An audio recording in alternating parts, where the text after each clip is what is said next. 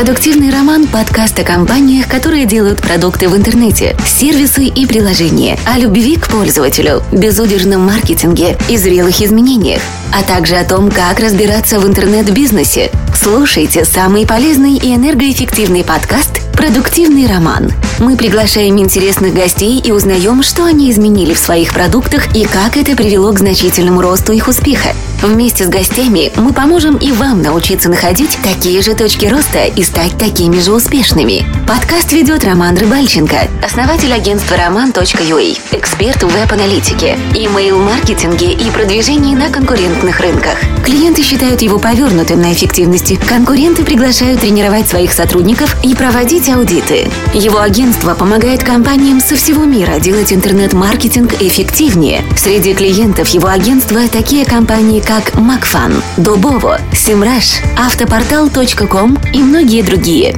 Встречайте, Роман Рыбальченко. Всем привет! Это 25-й выпуск подкаста «Продуктивный роман».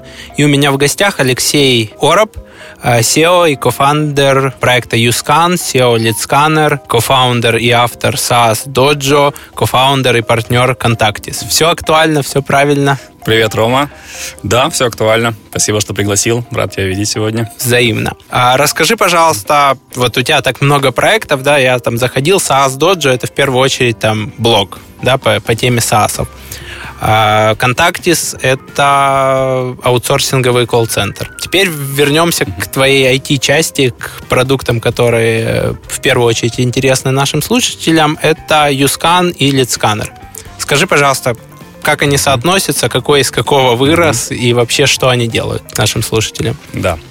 Активно я занимаюсь сейчас э, только одним бизнесом, собственно, это YouScan и наш проект, который мы развиваем внутри компании. А, еще один это лид-сканер. А, расскажу немножко слушателям о том, что такое YouScan. Возможно, кто-то не знает. YouScan — это решение, которое помогает э, компаниям становиться лучше, слушая своих потребителей. Так вот мы формулируем свою миссию. А, то есть мы не просто зарабатываем деньги с помощью нашего продукта, а помогаем и нашим клиентам, и помогаем в конечном счете потребителям, которые пользуются услугами там, этих компаний. А, что это значит? Это значит, что наш продукт помогает э, компаниям отслеживать отзывы пользователей в социальных сетях. А, мы мониторим все социальные сети а, и помогаем брендам анализировать их, находить там интересные потребительские инсайты, находить жалобы клиентов, находить сравнения с конкурентами, ну и в конечном счете улучшать свои продукты и услуги. Лидсканер это еще один проект, который мы развиваем внутри компании. Это не отдельная компания, это Э, такой небольшой стартап внутри стартапа, что ли. Это решение, которое позволяет находить в соцсетях sales лиды. То есть э, людей, которые имеют какие-то покупательские интенты или намерения. То есть люди, которые пишут о том, что им нужно что-то купить, о том, что они что-то выбирают, или у них есть какая-то проблема. Э, в Лисканере есть лиды для различных отраслей, начиная от турагентства, заканчивая фрилансерами, копирайтерами, вот эти два продукта, над которыми я работаю, по сути, э, все время. SAS Dojo — это мой блог, который э, я начал вести некоторое время назад с Костей Митрофанским вместе. Немножко сейчас его подзапустил, потому что не хватает времени писать, э, но иногда там появляются новые материалы, иногда что-то перевожу, иногда что-то пишу сам. В основном про SaaS, про бизнес-модели, про продуктовый маркетинг, про метрики да, ну а первый мой проект «Контактис», который ты упоминал, это мой первый предпринимательский опыт, что ли. Я еще в 2004 году э, запустил с партнерами эту компанию. На тот момент это была такая околотехнологическая инновация в Украине. Э, ну, активно я не занимаюсь сейчас этим бизнесом, там остаюсь просто партнером, соучредителем. А в чем там была технологическая инновация, ну так, если коротко? Это было решение, которое по-умному позволяло распределять большие потоки звонков мы поддерживали, ну и компания до сих пор работает, поддерживает а, горячие линии для различных брендов, телемаркетинг, это сценарии обработки звонков, очереди, IVR, вот все эти штуки, которые там, по сути, сращиваются с маркетингом. Я понял. Сколько человек работает сейчас в Юскане и сколько вы зарабатываете в год? Когда задают этот вопрос, сколько человек работает в Юскане, уже начинаю часто напрягаться, потому что это количество меняется практически каждую неделю. А, в основном в сторону увеличения. Вот мы активно хайрим. А, знал, что ты будешь задавать этот вопрос, поэтому специально посмотрел сегодня табличку. 60 а, человек на сегодняшний день нас. Зарабатываем мы уже в районе 2 миллионов долларов в год. АРР наш. Круто. И два, очень... два АРР. И очень быстро растем. Последний год-полтора. Круто. Скажи, пожалуйста, вот лид-сканер, э, он по клиентам, по продажам, он сильно отличается от Юскана? Или там это все те же клиенты и вся та же потребность, которую вы начали закрывать? Очень сильно отличается. Вообще совершенно другой продукт. А если Юскан это у нас такой хардкорный B2B для средних крупных бизнесов, средний чек у нас сейчас в районе 500 долларов в месяц. А, соответственно, это личные продажи, это поддержка клиентов глубокая. А, то ли сканер это такой легковесный продукт для малого или микро-малого бизнеса, такой ближе к B2C, с оплатой по кредитным карточкам, соответственно, и маркетинг, и поддержка другие. И пакеты там пару десятков долларов. Да, стоимость там в районе нескольких десятков долларов за подписку месячную. Получается, что лид-сканер вы запустили, потому что вы все, все равно мониторите соцсети, и он получился как такой побочный продукт. Фактически, да. Мы увидели потребность у наших крупных клиентов, некоторых, которые помимо того, чтобы там, мониторить упоминания собственных брендов или конкурентов, еще и пытались с помощью Юскана искать sales лиды, да, настраивать поисковые запросы, ключевые слова, как могут люди писать, когда они ищут их товары или услуги. А, и мы поняли, что, в принципе, рынок для этого продукта такого, который ищет sales лиды в соцсетях, он очень широкий, он больше, чем там крупные компании. По сути, любому бизнесу нужны лиды сегодня. И учитывая то, что у нас уже есть данные соцсетей, мы их майним, применяем разные алгоритмы, анализируем тексты, мы решили, что мы можем еще и находить с помощью алгоритмов машинного обучения, искусственного интеллекта, вот этого всего, а, покупательский интент и запустили отдельный продукт.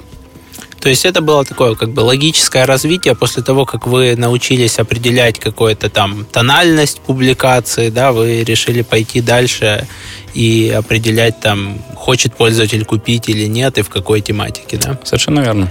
Лидсканер сейчас работает только на основе Твиттера или уже расширилось э, количество источников? Лидсканер э, у нас работает для двух рынков продукт. Это там условно русскоязычный рынок и англоязычный рынок. Э, англоязычный рынок это только Твиттер, там, русскоязычный это ВКонтакте, Твиттер, Фейсбук. Ух ты. Скажи, а ну вот там как бы все э, сталкивались так или иначе с э, задачами мониторинга соцсетей, кто-то для персонального бренда, кто-то для компании, и это ну целая боль, да, потому что был когда-то Google Alerts, он и есть сейчас, но он присылает тебе ничего, то есть у меня есть подписка на Google Alerts, но он присылает либо очень устаревшее, либо очень редко и, и не отлавливает большую часть инфоповодов. Был поиск Яндекса по блогам, который там загибается из года в год, и, по-моему, его уже финально закрыли или там API закрыли, потому что, ну, с точки зрения политики государству не очень нужно, чтобы был какой-то источник э, поиска по блогам, контроля благосферы, контроля там, влияния, э, там, мнений в обществе и так далее. И Яндекс постепенно выдавили из этой темы. И, соответственно, есть там более-менее открытый поиск ВКонтакте, который может каждый использовать. Есть проблемы с поиском в Фейсбуке, который то, то был какой-то social графом, найди моих друзей, которые чего-то там. Э, сейчас он уже стал лучше искать, но все равно это далеко не все. И, ну, по сути, как бы очень ограничено количество качественных источников. Как вы решали эту проблему? Да, отличный вопрос. Э, да, ты вспомнил Google Alerts. Мне кажется, что этот э, сервис просто в Google были, что он существует, где в серверах он крутится, вот, и что-то там иногда Где-то он рядом с фитбернером лежит. Да-да-да, и присылает. Вот, но действительно, он, по сути, не работает уже.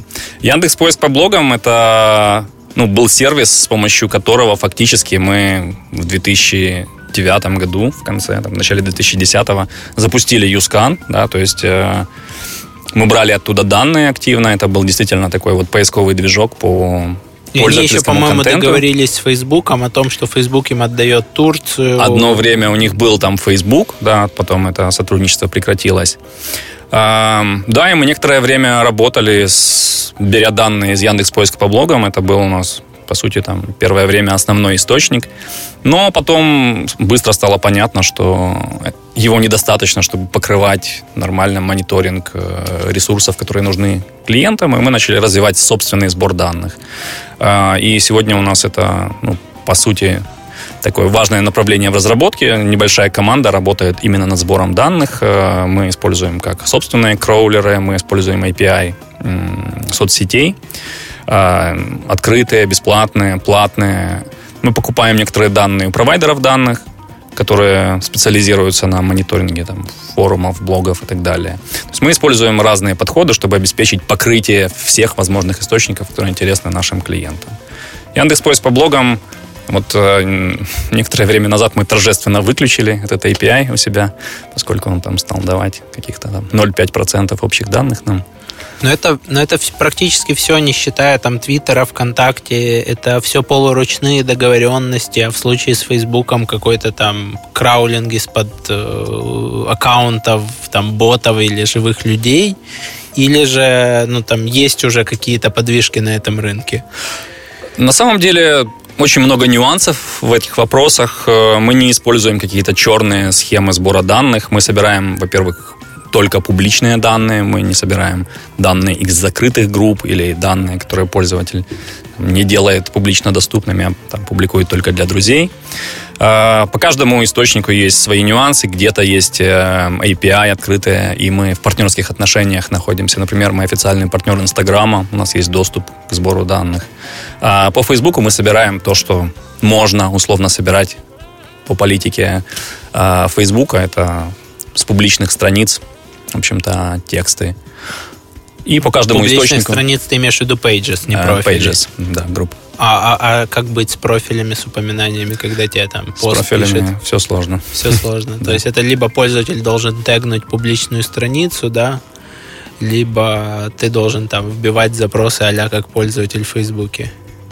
Просто а, вот приват как-то угу. они приходят в комментарии, ну, если там тебе тяжело э, при, признаваться, как у вас это устроено, да, давай, давай я тебя спрошу, как это, ну, как, как ты предполагаешь, это устроено у привата. То есть приват приходит там в комментарии, хоть ты пишешь там, тегаешь их, хоть не тегаешь, хоть написал приват, хоть ПБ, хоть приватбанк, да, то есть ты там стоит упомянуть их где-то, ну, понятно, что часть упоминаний там транслируется в Твиттер, там все проще и быстрее, но глобально, то есть они находят очень много упоминаний и приходят в комментарии.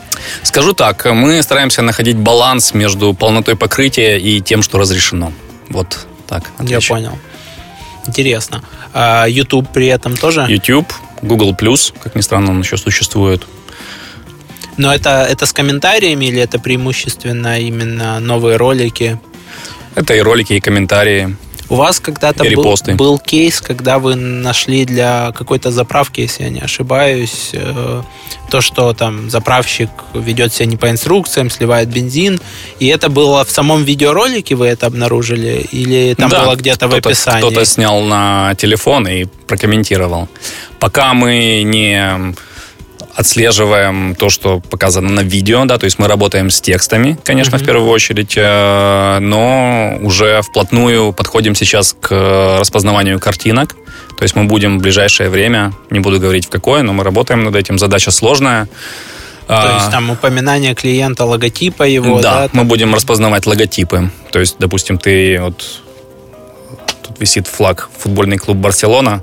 Я сфотографировал его, разместил, ничего не написал текстом, но мы сможем определить, что здесь есть этот бренд. Да, или в хэштегах написал, что все отлично, да. классный денечек. Я понял. А, и, а YouTube при этом отдает вам, вот они же пытаются там создавать авто, автосубтитры для видеороликов, он отдает папе эти данные? Я просто не в курсе вообще. Насколько я помню, да, отдает.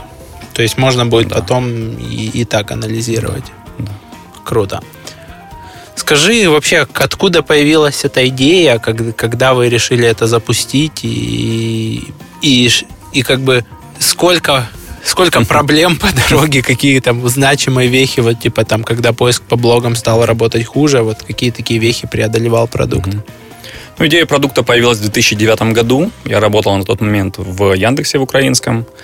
И я видел, как коллеги из Яндекса, из пиар-отдела, как они пытаются искать, опять же, с помощью того же Яндекс поиск по блогам, каким-то каких-то еще инструментов, упоминания продуктов яндексовских э, и там, отзывы пользователей, одновременно читая TechCrunch, который в то время как раз был популярным таким на взлете ресурсом, прочитал о том, что крупные бренды на Западе, они начинают внедрять вот эту практику мониторинга соцсетей, отслеживания отзывов, там, жалоб потребительских.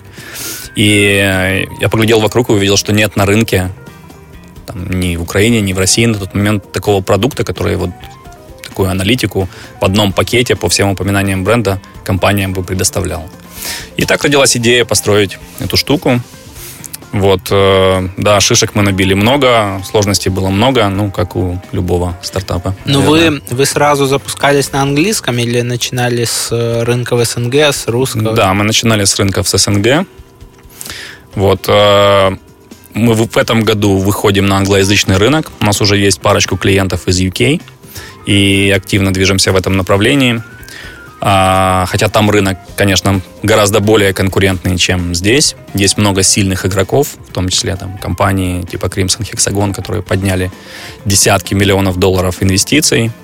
Вот, но у нас очень сильный продукт на сегодняшний день, очень сильная команда, э, и техническая, и не техническая, поэтому мы готовы уже там помериться с силами с грандами того рынка. Расскажи про структуру команды. Вот ты сказал 60 человек. Mm-hmm. По каким отделам они распределены? Сколько человек в среднем там занимается тем или иным направлением? Uh, во-первых, продуктовая команда. Это разработчики, архитекторы, специалисты по компьютерному анализу текстов, по машинному обучению, искусственному интеллекту, а, по платформе, системные администраторы, продукт-менеджеры, это где-то 15 человек. Э, команда продаж и команда поддержки, мы называем это Customer Success, как сейчас принято в SaaS да, мире. термин часто упоминают коллеги. Вот. А, ну, на самом деле термин очень правильный, потому что если мы говорим о там, бизнес-клиентах, то наша задача их не просто поддерживать, там, брать трубку, принимать звонки и помогать им там поменять, не знаю, пароль. А наша задача следить за тем, как они используют систему, а, насколько они применяют все возможности, насколько они вовлечены. Да, для этого у нас много инструментов. То есть э, мы проактивно, проактивно их поддерживаем для того, чтобы вот обеспечить тот самый success, customer success, успех их в использовании инструмента. А, плюс бэк-офис, это ну, бухгалтерия, очевидно, такие вот вещи. И это команда исследований. У нас некоторые клиенты заказывают профессиональные услуги наши.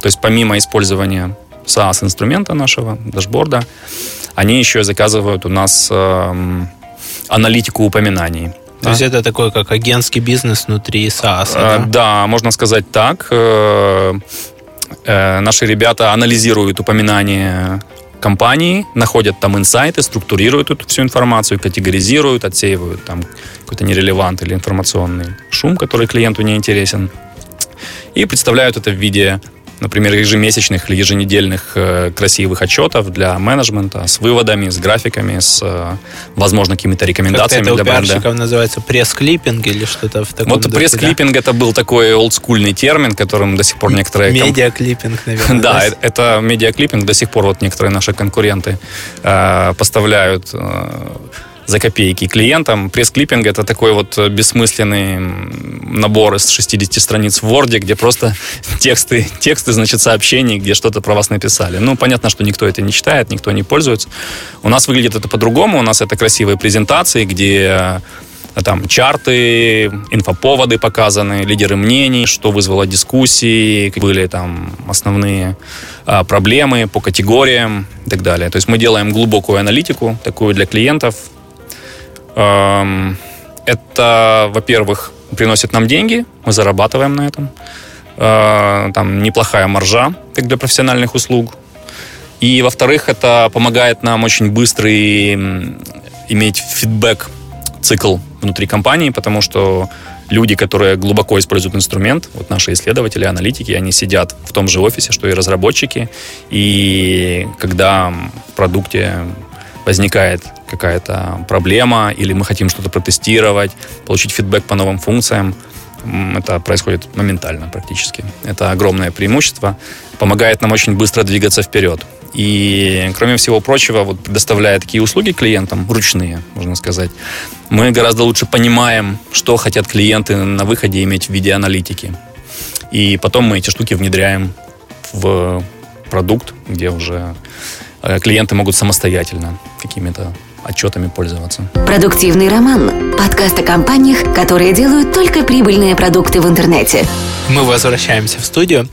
Очень интересно ты рассказал. Э, мне это напомнило первый подкаст с Димой Кудренко из Еспутника, который говорил, что у них есть, кроме, собственно, SaaS, сервиса рассылки, у них есть еще и внутреннее агентство, которое очень часто там датируемо, но для того, чтобы клиенты могли использовать там функционал на полную и чтобы не терять там крупных клиентов, которым недостаточно просто там автоматически какой-то там инструмент, а им нужен человек, люди, которые будут еще с этим инструментом работать.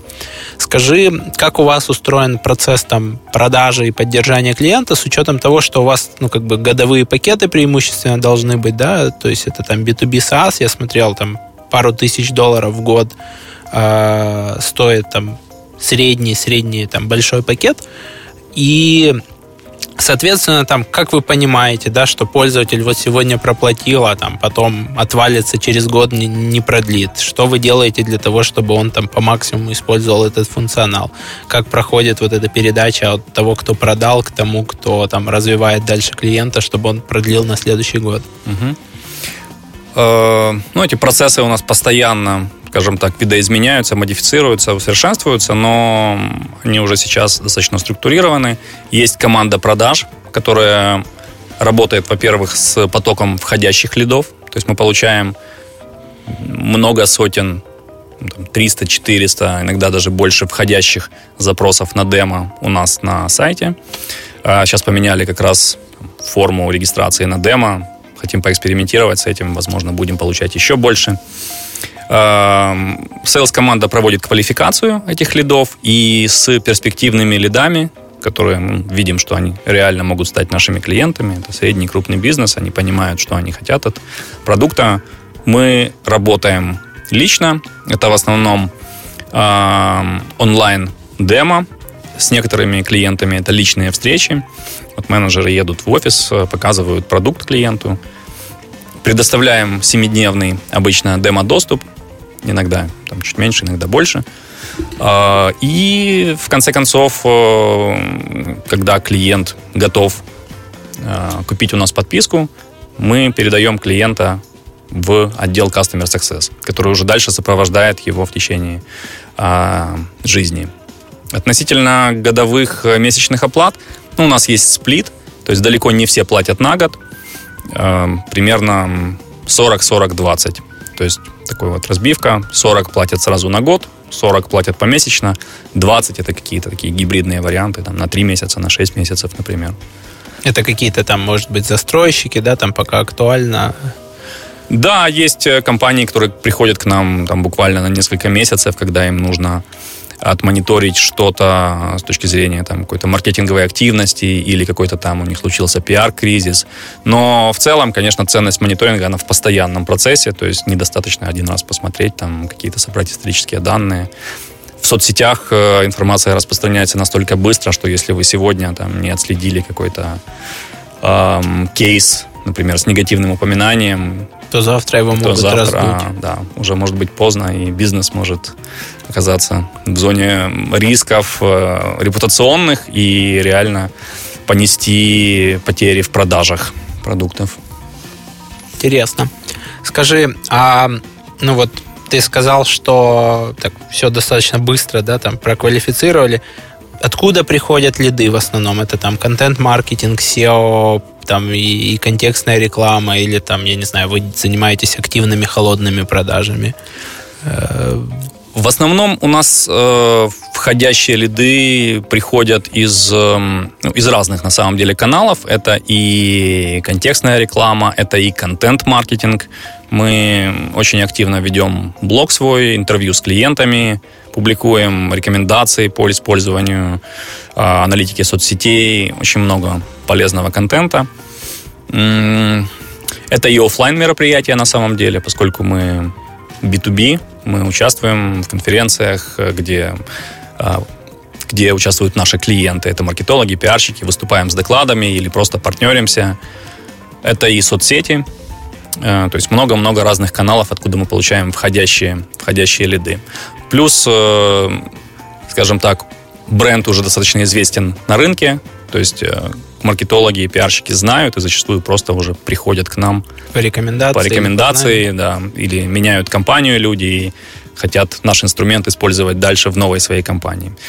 Плюс мы активно начали развивать исходящие продажи, в том числе э, сейчас формируем такую двухуровневую систему продаж, когда у нас есть э, SDR, это Sales Development Representatives, это ребята, которые, по сути, прорабатывают холодные лиды и назначают уже демо или встречи для продавцов, которые дальше ведут клиента, закрывают сделку. Такая достаточно ну, уже классическая, классическая модель для SaaS, которые э, скейлят свои продажи. Хорошо описано. А практиковали вы, ну, поскольку вы мониторите соцсети, да, то там напрашивается вопрос, практиковали ли вы какой-то ситуативный маркетинг, э, вот как там Яндекс Пробки в свое время делали там аналитический центр Яндекс Пробки, который там поставлял на радио и на телевидение каждый день выжимку, где, где какие пробки, да, э, практиковали ли вы что-то такое, например, там выпустили исследование, как пользователи восприняли там выход iPhone 10 или там э, какую-то политическую новость? Отличный вопрос, да. Э, в своем блоге часто публикуем какие-то такие быстрые исследования по горячим темам. Например, какой-то флешмоб в соцсетях разгорается. Мы меряем, как этот баз расходится, что там, что там с ним происходит, и это публикуем.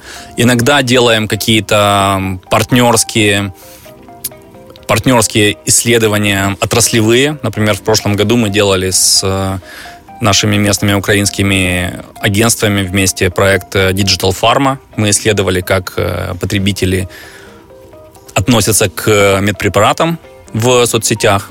Агентства делали свою часть по такому, скажем, цифровому портрету потребителя фармпродуктов. Мы делали свою часть с точки зрения анализа со- со- соцсетей.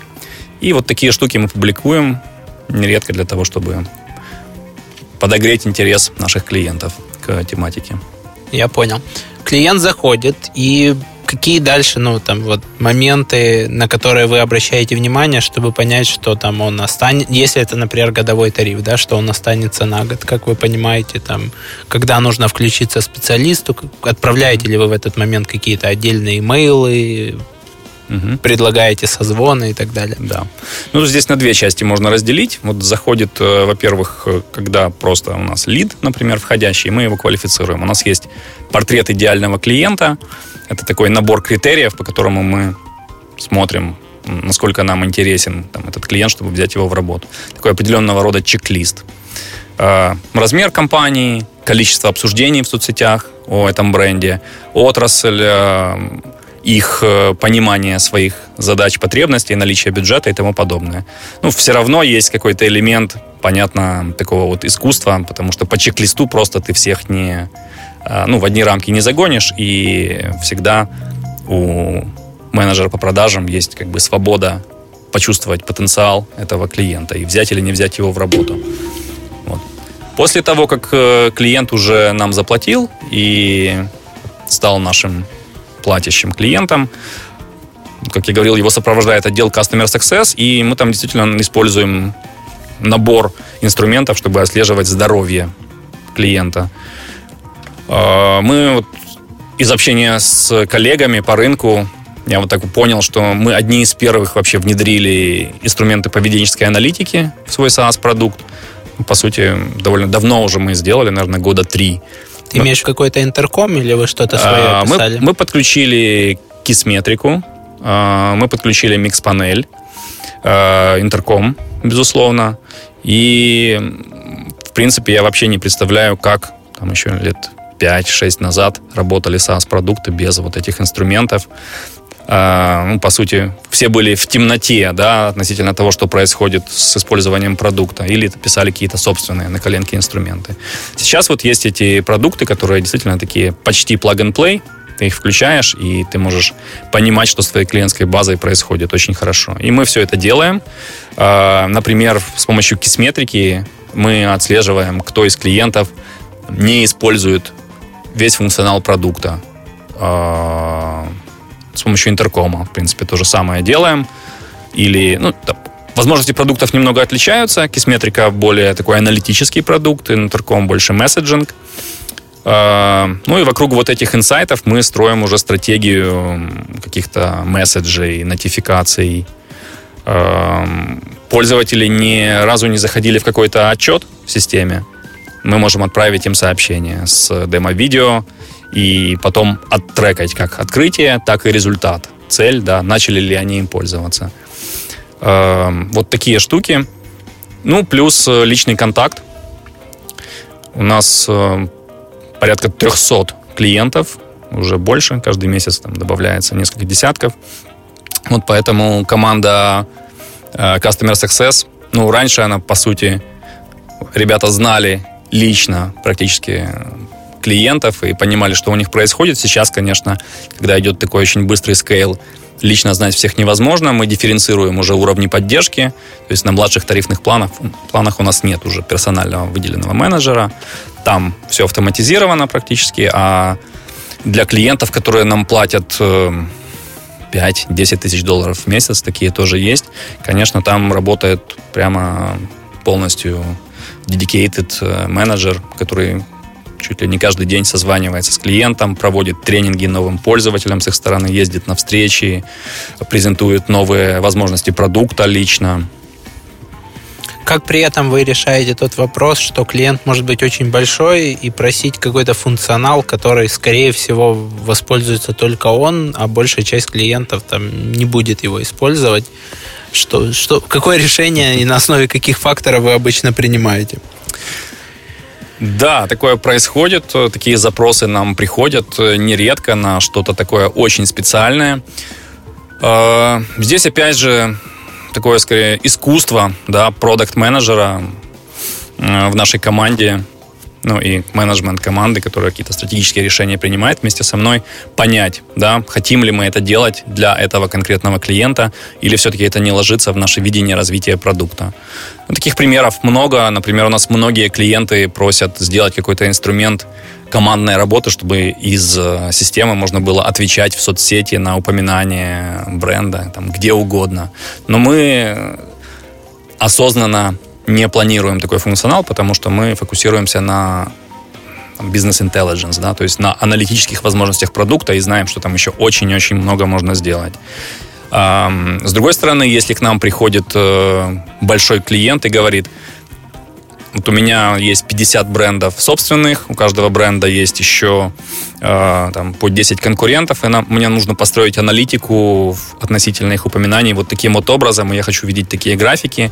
А здесь мы смотрим уже более глубоко, потому что таких компаний немало на рынке, да, мультибрендовых, и если это нужно одной компании, то, скорее всего, так, такая, такой функционал может быть э, нужен и продан еще многим на этом рынке с большим чеком. Это как пример просто, но э, вот мы таким образом дифференцируем свой подход, и если видим, что это ложится, во-первых, в наше видение, и, во-вторых, э, это может быть нужно не только этому клиенту, а еще кому-то из его из его сегмента или просто из его класса клиентов, то да, мы за это беремся и закладываем в roadmap. Расскажи, как, как устроена у вас э, методология разработки. То есть э, я там читал, что вы любите использовать lean подход к разработке, да, на ком роль продукт оунера э, там, если клиент вот такое просит, вы сразу пойдете там писать и через два месяца э, там выкатите, или же вначале там составите э, какой-то там прототип или ручной такой отчет, а потом уже будете допиливать? Продукт-овнером был долгое время, собственно, я, продукт-менеджером, да, но понятно, что когда мы масштабируемся, это уже э, невозможно сочетать одному человеку руководить компанией и управлять развитием продукта самого. Поэтому сейчас у нас есть э, отдельный продукт-менеджер для Юскана, отдельный продукт-менеджер для лидсканера. Вот, ребята, привет, если послушаете. Можно назвать их имена без проблем. Да. А, Андрей и Дарина. Вот э, очень классные ребята, которые очень классно делают свое дело и приоритизируют roadmap. А мы, конечно, не бросаемся сразу и не меняем приоритеты каждый день. Эм, у нас есть roadmap на несколько месяцев вперед, такой достаточно детализированный и такой более визионерский roadmap на год вперед. Вот сейчас будет очередная итерация, мы как раз представим внутри команде апдейт этого родмапа. А с точки зрения процесса разработки, это Kanban. Вот мы долго экспериментировали с разными подходами. Сначала это был такой хаос, потом мы пытались э, применять, потом Scrumban. Сейчас как-то это все вот переросло в такой Kanban. Мне лично нравится эта модель, потому что она такая прозрачная, понятная, и нету большого количества вот этих скрамовских ритуалов, э, сложных танцев с бубнами, которые, на мой взгляд, там, не всегда помогают быстро двигаться вперед. Ты имеешь такой... в виду вот эти вот там э, переговоры, там 15-минутки, 5-минутки или что-то другое, что там ты считаешь не помогает в скраме? Ну, в скраме много ритуалов там с вот этими бросаниями оценок. Там. А, оценок, да. оценивание необходимости. И много а, подобных штук. Вот. У нас, э, в принципе, канбан, да, roadmap спланирован на несколько месяцев и на год, по сути, вперед. А с точки зрения релизов, мы релизим каждый день фактически, то есть у нас continuous delivery, иногда это по нескольку релизов в день.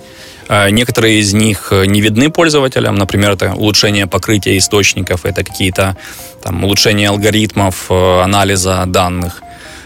Некоторые отражаются на интерфейсе, какие-то пользовательские функции, новый дизайн, э, новые отчеты, там, что-то еще. То есть инкрементальные улучшения каждый день. Э, в принципе, вот это основная модель нашей работы, то есть постоянное улучшение инкрементальное в продукте. Иногда мы делаем большие релизы, действительно, когда какие-то э, радикальные изменения в продукте. Вот, например, в этом году мы полностью перезапустили интерфейс UI, год, по, по сути, мы над этим работали. И... Ну и там тяжело было частями, там было, наверное, это переделывать. Да, там было невозможно выкатывать это частями, потому что э, с точки зрения дизайна совершенно новый интерфейс, и с точки зрения технологий, которые там под капотом, совершенно все по-новому. Поэтому долго готовили релиз, и потом, собственно, мигрировали клиентов достаточно долго со старого интерфейса на новый. Это вот был такой большой майлстоун. А так вот, да, релизим каждый день, улучшаем продукт. У вас физическая доска, на которой все это хранится со стикерами? У нас много таких досок, да, потому что у нас э, внутри продуктовой команды несколько есть таких подкоманд по направлениям.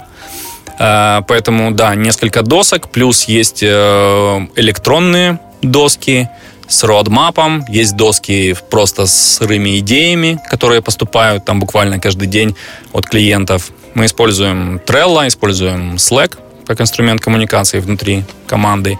И это работает очень эффективно. Собираем очень много фидбэка для продуктовой команды. То есть sales менеджер, например, приезжает со встречи, и он сразу создает в Trello карточку с каким-то запросом, с идеей от клиента. Насколько это обычно сформулировано именно как задача или это инсайт такой просто?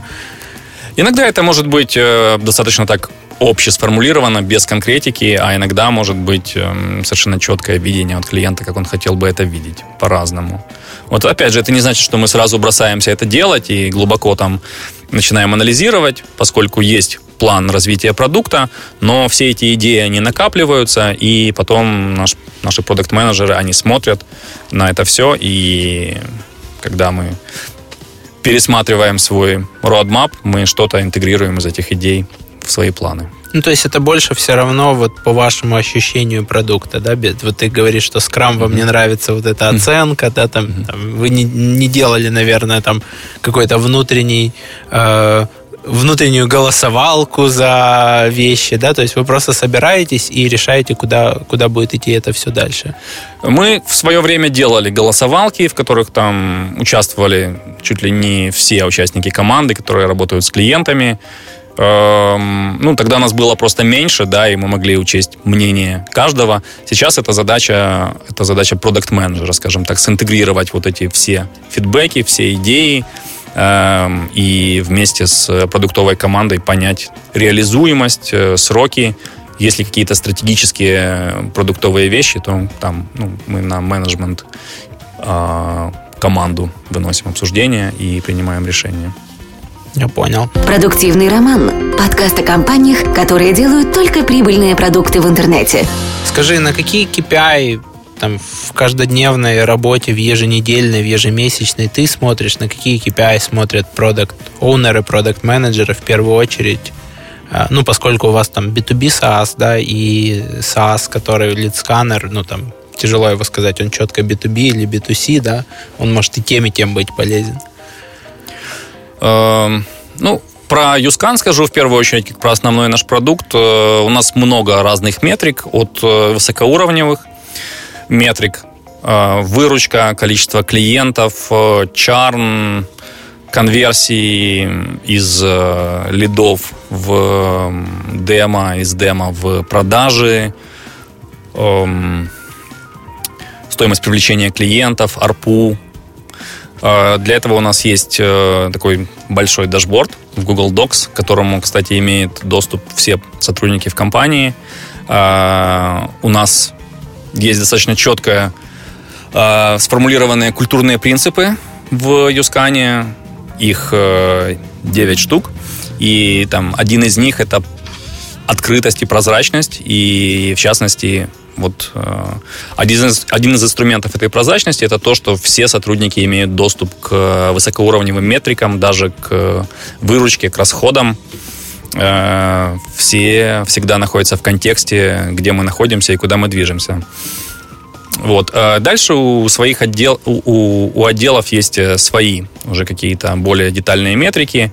У отдела продаж это метрики конверсий по продавцам, там средние чеки, продолжительность сделки, да, цикла продаж – Эм, выполнение плана и тому подобное. У маркетинга это стоимость лида, опять же, конверсии по рекламным кампаниям и тому подобное. Слушай, круто. И ты вот принес э, показать презентацию «Культура Юскан. 9 принципов нашей команды». Вот у меня прямо сейчас перед глазами версия 1.3. Угу. То есть она, видать, обновлялась по состоянию на август 2017 Вот я смотрю список этих как бы ценностей, принципов, да, доверие, прозрачность, там, кайдзен, увлеченность, результат важнее, чем процесс, право на ошибку. Как вы выстраивали вот эти вот принципы, как вы определяли, что это ваше, а это не ваше, да? То есть есть компании как Буфер, которые там вообще открывают всю свою подноготную любому пользователю и показывают всю свою статистику. Есть компании, в которых э, никто не знает, сколько она зарабатывает, кроме основателя. Э, как вы определяли, вот что, что для вас важно, да, то есть из этих ценностей, а что, ну, как бы там, не ваше? Угу. Да, это версия 1.3, но по сути она без каких-то радикальных изменений. Где-то уже два года существует у нас эта штука. Даже, наверное, три как мы пришли к этим принципам? А, ну, в какой-то момент я задумался, что мы уже не совсем такой стартапчик, а пора нам как-то общие ценности и принципы формулировать. И на самом деле а, вот эти общие принципы, культура компании – это очень сильный инструмент развития бизнеса. Да? И я сформулировал некоторые вещи, которые важны лично для меня, и то, как бы я хотел видеть свою компанию и что бы я хотел видеть в сотрудниках. И я предложил э, обсудить и дополнить это всей команде. Э, мы провели такой опрос, где каждый высказал, что для него важно, что не важно из предложенных мой принципов. Что-то предложили свое, да, в частности, вот один из э, ребят очень важный внес в этот список принцип это этическое, этичное отношение к данным пользователей. Да, поскольку... Это вы добавили в версии 1.1 в 2015 году, да. судя по презентации. Поскольку мы работаем с социальными данными, мы не хотим, чтобы они были использованы в каких-то плохих целях для дискриминации, для спама, для чего-то еще. Поэтому, скажем так, мы стараемся этично относиться к тем данным, которые мы собираем и обрабатываем. Вот. И таким образом мы сформулировали эти 9 принципов, э, которые сегодня практикуем. И если ты посмотришь эту презентацию, то под каждым из них есть примеры того, как мы их практикуем. Да? То есть это не просто декларация, это э, подход, который мы реализуем в работе. Я думаю, через некоторое время мы сделаем очередную итерацию, растем, команда увеличивается, кто-то уходит, кто-то приходит. Вот поэтому будет апдейт этой культуры, но я достаточно серьезно на это все смотрю и вижу, что это действительно важно и помогает нам работать, помогает как э, хайрить людей, кстати, очень сильно. Я очень часто слышу фидбэк от э, кандидатов. Мы посмотрели вашу культуру, мы хотим у вас работать. То есть Вау. вы там на первом собеседовании или еще при подаче на вакансию, когда пользователь узнает об этой презентации о культуре? Обычно это есть э, в вакансиях, которые мы публикуем. Там написано, что мы предлагаем, помимо зарплаты, офиса. Мы пишем о том, что это работа в компании с э, внутренней сильной культурой. Как-то HR специально там тестами, вопросами проверяют человека на там эти принципы, ценности? Э, у нас нет пока HR выделенного уже подходим, в принципе. Слушай, у вас 60 человек. Кто, кто их набирал? Неужели все они прошли через тебя? А, да, до последнего времени практически все. Эм, по сути, набирают людей руководители отделов. Вот я уже принимаю участие в финальном собеседовании, когда есть какой-то шорт-лист кандидатов. И такой скорее делаю culture fit check финальный. Вот, да, но да, подходим уже к тому, что HR-менеджер, возможно, в ближайшее время у нас появится. А так, э, да, нанимаем сами или иногда привлекаем агентство по поиску персонала для поиска разработчиков. Кстати, мы хайрим. Нам нужны классные разработчики сейчас. Круто. Мы, очередь. наверное, приложим. Mm. У нас есть такая часть, как там типа бонус для слушателей. Мы, я думаю, эту презентацию приложим. Она сама по себе интересна. Как минимум тех тем, кого вы харите, может быть, вы найдете таким образом нового сотрудника. Во-вторых, тем, кто делает свои проекты, потому что, ну, я, честно говоря, вот у нас там в Роман ЮА есть кодекс, мы его показываем всегда там на первом собеседовании, мы стараемся его придерживаться, может быть, он пока еще там не настолько детализирован, как это конкретно влияет там на каждое наше действие, и там я вот, смотря на твою презентацию, уже представляю, чем можно дополнить этот кодекс, но действительно это там такая интересная инструмент. Я видел, как э, ребята из Prom.ua определили свои ценности, всюду по офису повесили эти плакаты. И ты знаешь, если оно э, точнее, когда, потому что я видел это в разных компаниях, сейчас это не в привязке к Prom.ua, но в некоторых крупных компаниях это висит, там, а дизайнер нарисовал, да, а есть компании, в которых ты действительно видишь, что команда вот подобрана именно такая, то есть если у них там в ценностях открытость или доверие, ты с ними общаешься, тебе с ними комфортно, они э, соответствуют этим ценностям компании. Планируете ли вы что-то подобное повесить в офисе, плакаты, э, там, относись к данным пользователя этично? Да, может, может быть. Болтун, находка для врага. Может быть, да. Ну, я как бы, ты правильно говоришь, я против э, официоза такого, да, когда это такие какие-то вот просто баннеры. Вот, но, да, в то же время в то же время реально под каждым из этих принципов есть там вещи, которые мы в соответствии с ними делаем. Да. Просто они могут быть перед глазами постоянно, да, и помогать это внедрять. Я вот недавно в офис заказал плакат из книги Максима Дорофеева «Джедайские техники пустого инбокса» по тайм-менеджменту. Я прям повесил его там над, над своим рабочим столом. И так или иначе я цепляюсь взглядом, я вспоминаю, что мне еще надо сделать, чтобы там полностью внедрить эту книгу. Согласен, да, визуализация важна, поэтому Хорошая идея. Вот Спасибо. Полезем на стены. Ну, и не обязательно, чтобы оно было, ну, тут можно прям слайды, можно там с другой стороны, то есть тут можно поиграться. Скажи, какие ты можешь вспомнить кейсы значимого роста или падения после изменений в продукте, да? То есть вы что-то меняли в продукте, в ценообразовании, в фичах, и росли кратно, падали кратно, откатывались. Угу. Ну, я не очень верю в там, долгосрочное влияние гроус-хаков каких-либо на бизнес в целом. А, особенно если это действительно какой-то B2B, как у нас в Юскане. Вот, э, скорее, это такое постоянное улучшение продукта, которое потом выливается какой-то кумулятивный эффект для роста. И у нас идет, скажем, сейчас э, такая почти что вот классическая клюшка, очень резкий рост, но не потому, что мы придумали какой-то там волшебный growth hack или там, включили какую-то волшебную функцию в продукте, просто потому что продукт уже настолько зрелый, настолько уже хороший вот этот product market fit, что ну, стало легче действительно продавать и э, хороший traction. Но если какие-то конкретные такие примеры интересные, ну вот, например, в лидсканере у нас э, какой-то момент мы начали предлагать money back. То есть, если клиент недоволен использованием сервиса, он может в первую неделю э, получить деньги за него обратно. Там для нас риски небольшие, чек там 20 долларов в месяц, и таких э, клиентов, которые хотят забрать деньги, их обычно немного. Их там, наверное, меньше там 5%, я думаю. Да. А, но за счет того, что у тех, кто подписывается, есть дополнительная уверенность, что если что-то что пойдет не придется так, звонить в банк, просить да. чарджбэк и быть гражданином США при этом. Что мы просто по запросу вернем им деньги на карточку, это хорошо сработало, и конверсии увеличились в подписке. Вот. Ну, опять же, для долгосрочного роста этого недостаточно. Это, понятно, должно быть подкреплено самим продуктом. Относительно падения, ну вот, например, в начале прошлого года у нас э, произошла такая просадка по клиентам, как раз э, потому, что мы в своем бизнесе зависим во многом от э, внешнего мира, да, то есть от там, соцсетей, которые меняют каким-то образом, например, политики доступа к данным, да, и вот Facebook полностью закрыл доступ к своим данным, и многим клиентам это не понравилось, что они не могут теперь мониторить Facebook. Мы потеряли часть клиентской базы.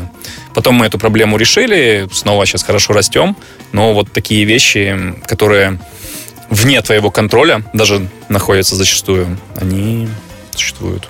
Я понял. Как вы реанимировали потом этих клиентов? Вручную их обзванивали, делали новое демо? Э, часть реанимировали таким образом, да, часть э, к нам не вернулась, а перешла к кому-то из конкурентов. В принципе, это нормально. Э, не все клиенты наши, и это окей. Скажи, вот я читал там интервью с тобой, э, и вы достаточно там уже много времени назад нашли инвестиции, э, и когда вы их начали искать, когда вы поняли, что там вы уже не успеваете со своими сбережениями, и ну, вот оглядываясь назад, сейчас бы ты там что советовал? Искать их максимально рано или наоборот искать их максимально поздно? Э, как ты считаешь? У нас э, такая была история с привлечением инвестиций. Когда мы только запустились в конец 2009 года, начало 2010, мы подняли небольшой сид-раунд от э, еврейского венчурного фонда The Open Fund. Это была сумма там порядка 50 тысяч долларов. Ну, плюс я и сооснователи вложили свои деньги. Все это очень быстро закончилось, потому что в SaaS очень медленно аккумулируются оплаты от клиентов, особенно когда продукт еще не зрелый, клиенты не готовы платить сразу на год, это помесячные оплаты, большой чарн, соответственно, очень сложно выйти на объемы хорошие месячных продаж. Разработка стоит дорого. Естественно. А, тем более такого сложного продукта. Вот, поэтому деньги быстро закончились, мы брали конвертируемые займы, мы довкладывали, я довкладывал свои деньги, в принципе, первое время я себе там, вообще ничего не платил как основатель достаточно долго. А, в какое-то время вышли на break-even, где-то, наверное, через полтора года после старта. И достаточно долго бутстрепили, то есть развивались так вот постепенно за счет реинвестиций и того, что зарабатываем. Э, но опять же, когда уже есть продукт market fit, когда мы стали понимать, что вот продукт в принципе есть, э, он нужен действительно клиентам, они готовы платить, вот эти клиенты, нужно быстрее развиваться, продукт улучшать, быстрее этих клиентов находить. Э, мы привлекли раунд э, достаточно большой, который вот нам дал горючее для роста. Это раунд был от, по сути, шведских инвестфондов, шведских предпринимателей через их портфельную компанию Yale – а, в 2015 году. Которая занимается отзывами, это аналог Yelp Это, по России. сути, да, клон Yelp, да, который основали там шведские предприниматели. И вот это дало нам отличный толчок, за счет которого мы прокачали и продукты, и команду, переехали в новый офис и эм, и растем дальше. Но эти инвестиции, они пошли больше на разработку или там на маркетинг и продажи, или так тяжело вычленить? Э, наверное, больше на разработку и на, э, на улучшение всей нашей инфраструктуры бизнеса и на техническую инфраструктуру. У нас э, очень дорого обходятся, по сути, наши серверные мощности. Мы процессим 40 миллионов сообщений в сутки, которые нужно глубоко анализировать, сохранять, на основе них строить реал-тайм аналитику. Вот, то есть мы в месяц тратим десятки тысяч долларов на хостинг. Э, И на это, сервера. Скорее, это ваши сервера или вы используете? Мы используем облако, облако Microsoft Azure. А, а, Azure, да? Azure. Кстати, ну, чаще всего все говорят об Амазоне, но Амазон на каких-то объемах становится очень, очень дорогим, мне кажется. Эм, ну, у нас сотрудничество с Microsoft началось с того, что, в принципе, мы на платформе .NET изначально вели разработку, и Microsoft достаточно умную политику ведет в, ну, по отношению к стартапам, которые на их платформе что-то развивают. Они на какое-то время предоставляют льготное использование Azure, и мы этим пользовались. Вы были внутри вот этой программы Bespark, Bespark да? Да, да. это отличная программа, я ее тестировал, угу. и много моих знакомых, то есть они на три года дают тебе э, доступ льготный к облачным вычислениям, там, к хранению баз данных. Ты можешь использовать этих там 50 долларов в месяц на пятерых пользователей, если я не ошибаюсь. 250 долларов в месяц на там У них есть инфраструктуру. Еще, еще и более серьезная программа для таких стратегических, как бы интересных для них стартапов, Bispark Plus, по которой они дают э, ну, там можно посмотреть на сайте, но это... Там до... какой-то большой там грант. Большой, большой грант, условно, на использование облачных мощностей, это 120 тысяч долларов. Мы в свое время воспользовались э, этой штукой, и, ну, с тех пор, по сути, на их платформе развиваемся. Ну, Azure сейчас, он вместе с Amazon в лидерах э, облачного хостинга, они идут в чем-то сильнее одни, в чем-то другие. В принципе, мы довольны сотрудничеством этим. Microsoft в этом плане молодцы. То есть я там без пар, когда узнал, я воспользовался сейчас там для своего нового проекта. Я там зарегистрировался, они связались со мной, там проверили, что это действительно реальный проект. Я им показал там шаблоны, показал, что будет, э, показал, что есть какое-то движение вперед, и они мне вот там буквально на днях подтвердили участие в этой программе. Мы будем снова там использовать часть облачных решений, и плюс еще все там они раздают лицензионный софт, который ты можешь спокойно поставить и вообще не волноваться, что у тебя где-то стоит у сотрудника пиратская версия софта или у тебя на компьютере. То есть ты вообще как бы не думаешь об этом. И эти ключи потом, насколько я помню, даже остаются навсегда. То есть... Да, хорошая программа. Microsoft респект. Они, да, это. они помогают очень сильно развиваться и концентрироваться на продукте, а не на том, что там куда платить за хостинг, куда платить за SQL, где еще покупать лицензию. Ну, в конечном счете, это рациональный подход. Э, да, вот такие проекты, как мы, в итоге становятся платящими клиентами и реально заносят десятки тысяч долларов в итоге. Ну да, это, это их такие инвестиции.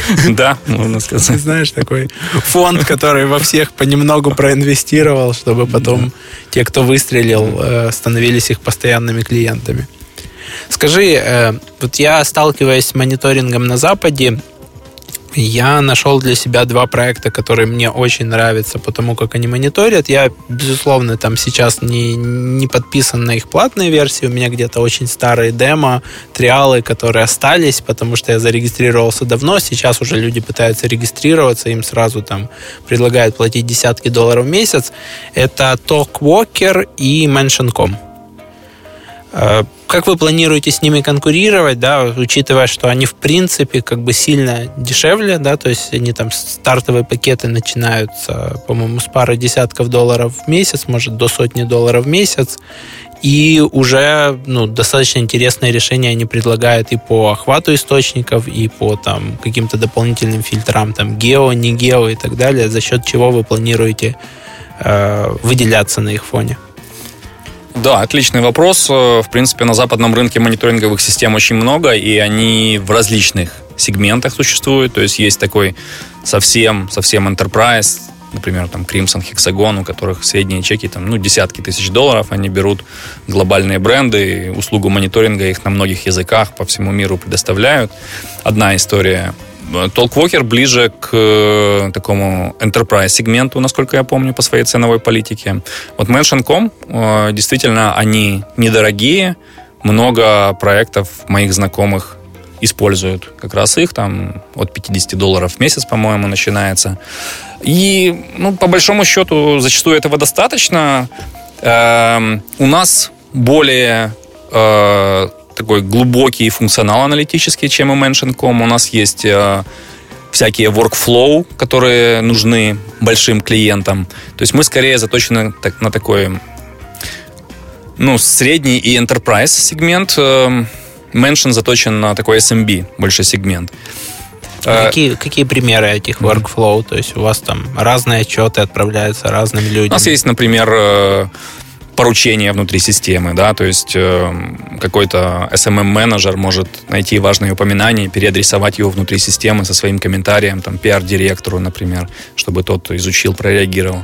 Заметки, э, права доступа к темам, там, можно там, давать полный доступ, редонли доступ или вообще скрывать какие-то темы. Например, когда работает э, в аккаунте 50-100 человек, огромная компания, какая-то мультибрендовая, этим менеджерам не нужно видеть все там темы, которые мониторят их коллеги, ну, можно открыть доступ к каким-то темам. Вот такие э, enterprise штуки. Вот, поэтому, скорее всего, мы нащупываем на самом деле только сейчас э, стратегию конкуренции на западном рынке. То есть, если мы хорошо понимаем местный рынок, и здесь там, мы являемся лидерами, то там, да, вот есть в разных э, сегментах сильные игроки, нащупываем эту стратегию.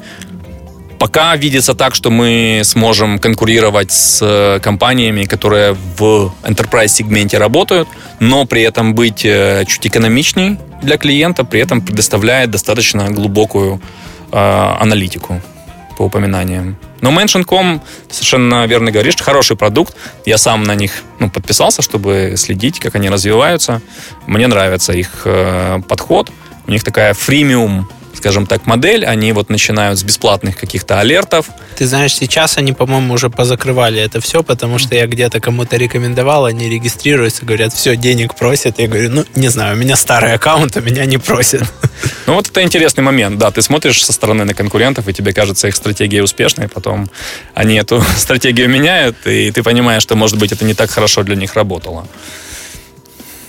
Ну, у них очень хорошая полнота данных, то есть то, что они мне присылают, реально, ну, это вот почти все, что там выходит обо мне, о компании, то есть э, это, не знаю, за счет чего они этого добиваются, учитывая такие технологические проблемы с парсингом этого Я всего. тебе дам демо-доступ в Юскан, чтобы ты сравнил.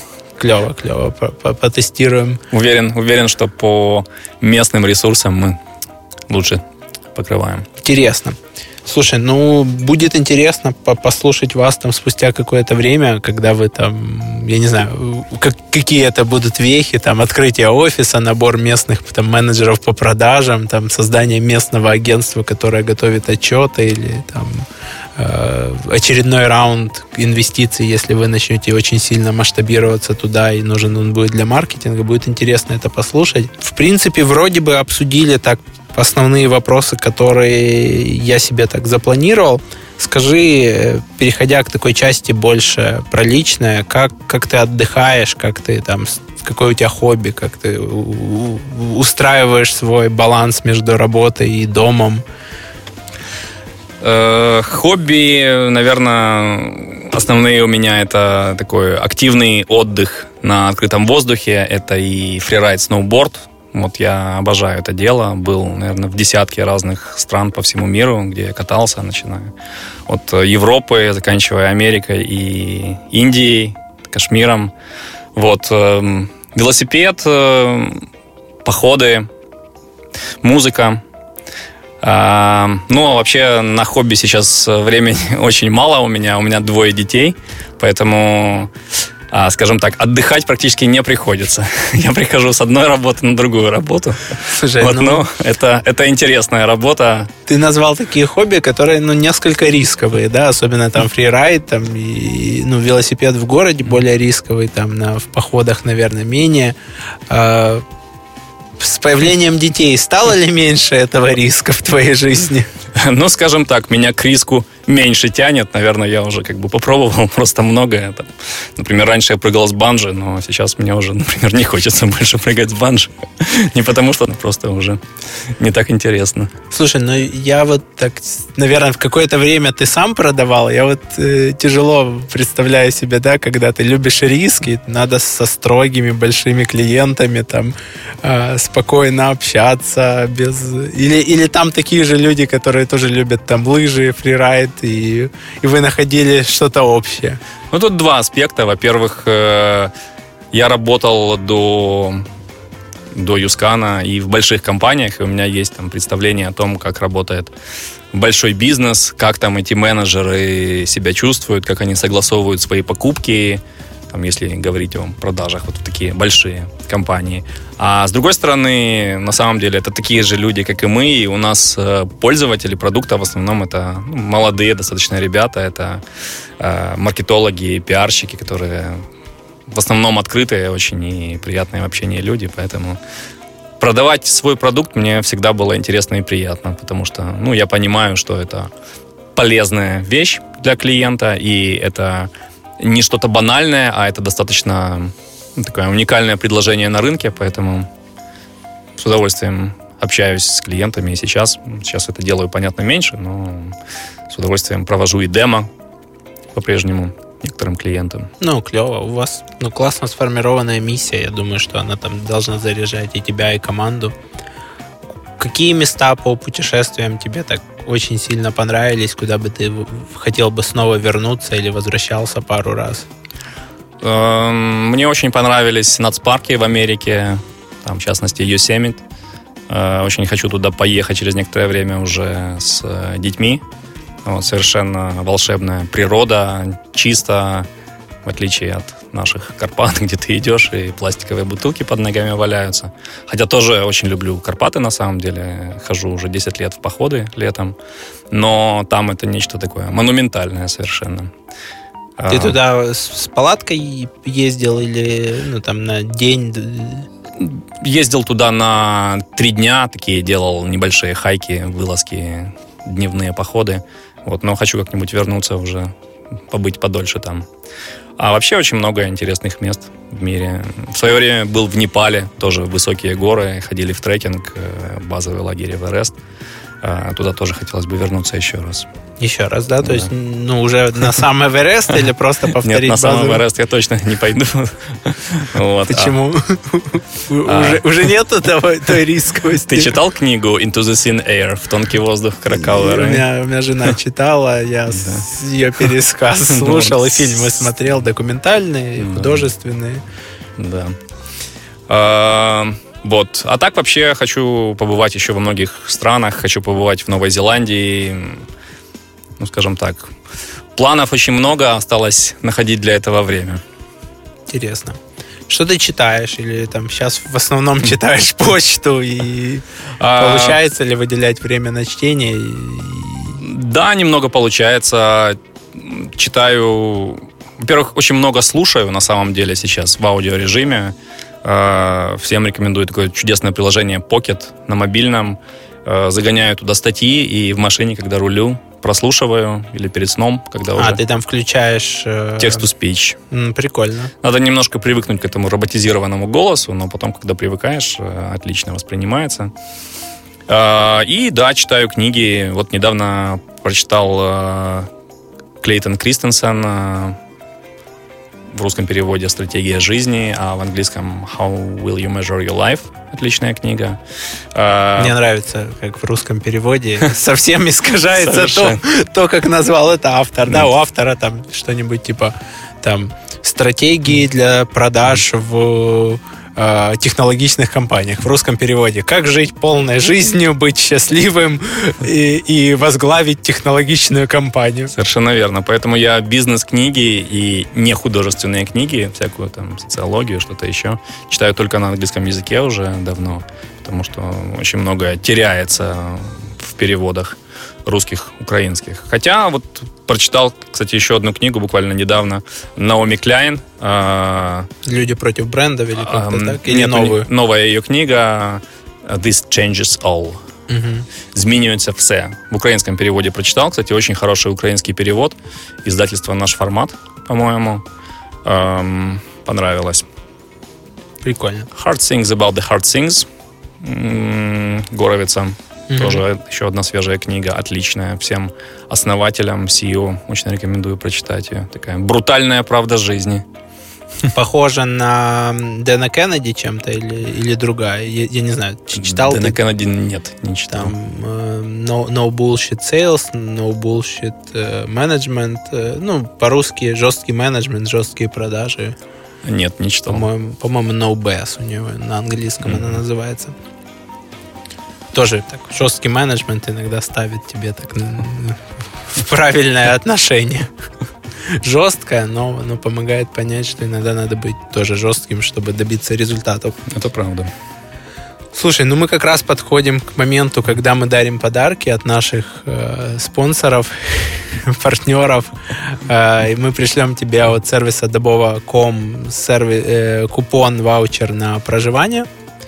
Когда будешь ехать в Карпаты или по Украине, или там в ближнее зарубежье, сможешь воспользоваться сервисом Добова.com. Они были у нас в гостях, наш клиент, отличные ребята Круто, спасибо. которые делают э, аналога Airbnb на вот этих СНГшных и ближнего э, зарубежья рынках со своей спецификой. Э, и второй подарок мы тебе передадим книжку, собственно, от нашего второго партнера «Книга без ЮА», которого ты, наверное, хорошо знаешь. На украинском языке вышла классическая там, книга, которую можно поставить в офис, и всегда полезно будет, если кто-то прочитает. Там чотирьохдневная неделя, э, працюють 4 години Тімоті Ферриса. Классно, спасибо. Не читал эту книжку, как раз вот будет повод. Клево. На украинском языке. Я надеюсь, что она по переводу будет отличная. Я еще не листал, но учитывая то, какие сейчас делают переводы, в принципе, они обычно радуют. И в этот момент я обычно спрашиваю о подарке для наших гостей. А, Что-то там.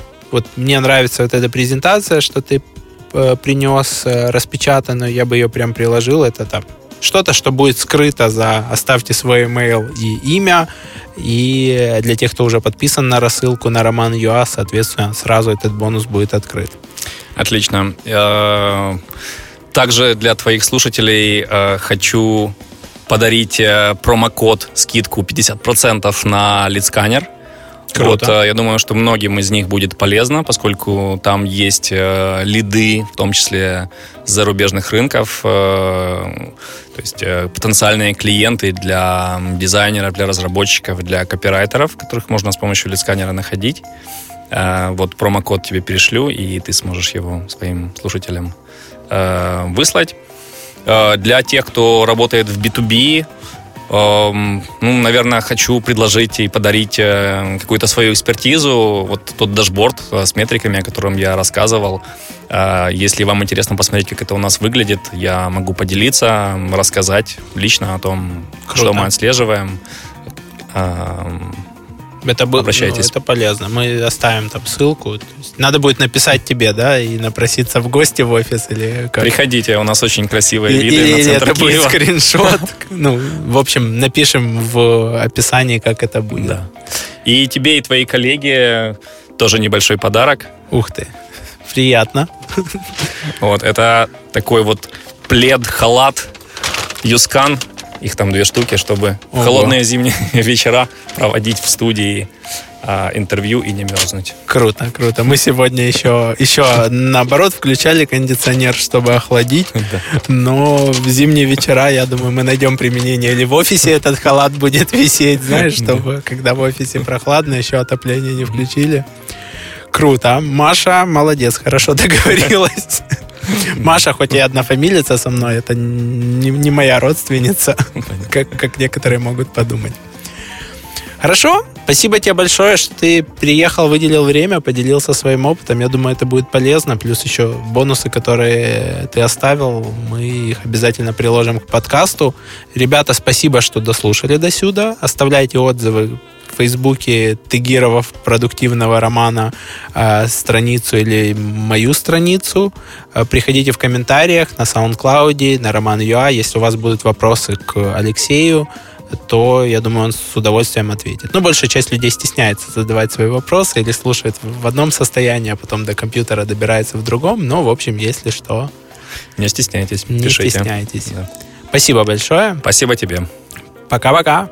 До новых встреч. Подкаст «Продуктивный роман» о компаниях, которые делают продукты в интернете, сервисы и приложения. Подписывайтесь на новые выпуски на сайте roman.ua в разделе «Подкасты». Ставьте 5 баллов в iTunes и рекомендуйте друзьям.